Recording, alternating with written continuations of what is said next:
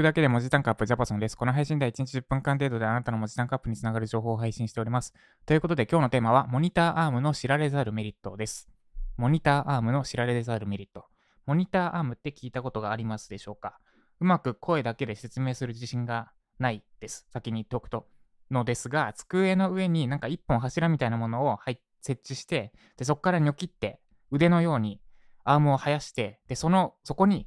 ディスプレイを設置すると、外付けの大きなディスプレイを宙に、ほぼほぼ宙に浮かせられるみたいなアイテムです。モニターを浮かせるためのアイテムです。で、これ、よく言われてるメリットで言うと、宙に浮かせられるから、土台の部分が必要なくなる。まあ、モニター、アーム部分はあるんですけど、柱1本分だけ、えっと、細い柱1本分だけでいいので、机広く使えるようになります。モニディスプレイの下がすっぽり開くって感じですね。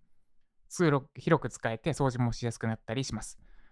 で、あと、高さとか角度とかも、えっ、と、腕がぐにゅんぐにゅん動くので、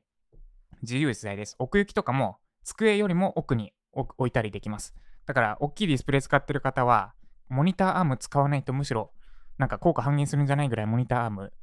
めっちゃいいです。奥に置いて、で、ディスプレイからディスプレイと顔の距離を遠くに置きつつ、手元にキーボードあって作業できるみたいなのができます。で、この辺がよく言われてるメリットなんですが、私が買って使ってみてめ一番良かったなと思ってることが何でしょうか？クイズです。10秒間。10、9、8、7、6、5、4、3、2、1。はい。ということで、私がモニターアーム使ってみて一番良かったなって感じてるメリットは、倒れる心配がないってことです。これは2つの場面で、2つの場面で効果を感じました。1つは、長期外出してた時、旅行とかで。で、まあ、地震とかがあった時に、実際、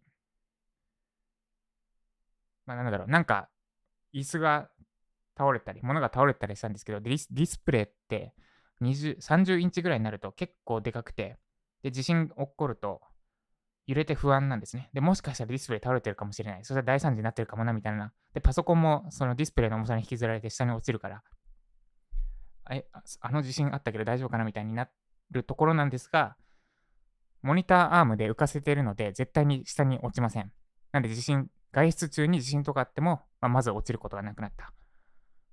で、もう一つが、私には1歳の息子がいるんですが、息子が、えっ、ー、と、机を揺らすっていうのがまだないけど、将来的に、なんだろう、揺らす意図はないにしても、パワーを持ってきて、いや、揺らしかねないな。机の上の iPad とか触りたがって揺らしかねないんですが、揺らした時にディスプレイ倒れてまた大惨事みたいになりかねないんですが、その心配もないです。まあ、要は掃除で倒れる心配がなくて、地震とか、あとはちっちゃいお子さんが、なんか机でガチャガチャやったとしても、ディスプレイだけは倒れない。ってメリットがあります。で、これでめっちゃいいじゃん、これって思って、私はパソコン側もモニターアームを取り付けて、で、モニターアームにパソコンを載せる、なんだ、え、追加パーツをつけて、その上にパソコンを置いてます。で、これでパソコンも、なんだ、自由自在に動かせる。かつ、地震が起きても、まず、大惨事には至らない。です。で、モニターアームのデメリットとしては、えっと、配線がめちゃくちゃむずいです。実際、なんか高さを変えたり、いろいろできるんですけど、配線の長さが足りなくて、私2本ほど配線、タイプ C ケーブルですね、壊したことがあります。変な角度に曲がっちゃったりして。で、この配線だけ難しいってことだけ押さえ、えー、頭に入れておくと良いかと思います。ということで以上、モニターアームの知られざるメリットでした。ではおさらいです。モニターアーム買ってみて一番良かったことは、絶対に倒れる心配がないってことです。絶対に倒れる心配がない。倒れる心配がないってことです。これは地震だったり、あるいはちっちゃいお子さんだったりがいる地震地震があっても安心だし、ちっちゃいお子さんが大きいディスプレイ置いてある机の周りで遊んでたりしても安心です。で、考慮しておくべきデメリットとしては、配線、HDMI ケーブルとか、Type-C ケーブルとか、あと電源ケーブルとかの配線がモニターアームつけると結構あ、モニター自体は自由に動かせるんですが、その動かした時のバッファ、余裕も見て配線をコードの長さとか決めておかないと、線側をぶっ壊しかねないってことです。実際私は2本ほど、それなりにする高規格なタイプ C ケーブル。えっ、ー、と、なんだ。充電しつつディスプレイをアウトプットできるとか、インプットできるみたいな、2、3000するやつを2本ほど壊したことがあります。その点だけご注意ください。ということで、以上、モニターアームの知られざるメリットでした。でちなみに、プラスアルファで、えー、おすすめなのが、スタンディングデスクです。で、えー、私の息子、また息子の話になるんですが、もう立って歩くようになったんですね。で、私が座座れる高さの椅子違うな、普通の高さの机だと、もう手伸ばせば届くぐらい。だ iPad を机の端に置いといたり、コーヒーとか置いとくと危ないんですが、スタンディングデスクなら絶対に届かないので、その辺も安心です。スタンディングデスクで常に立って仕事する。で、そこにあるキーボードとか iPad 届かないみたいなのがあります。なので、スタンディングデスク×モニターアームの組み合わせはめちゃくちゃおすすめです。以上、モニターアームの知られざるメリットでした。で、今日は私はライジャパの、えっと、構成の一番大事な部分の収録を進めていきます。ここまで終われば、あとは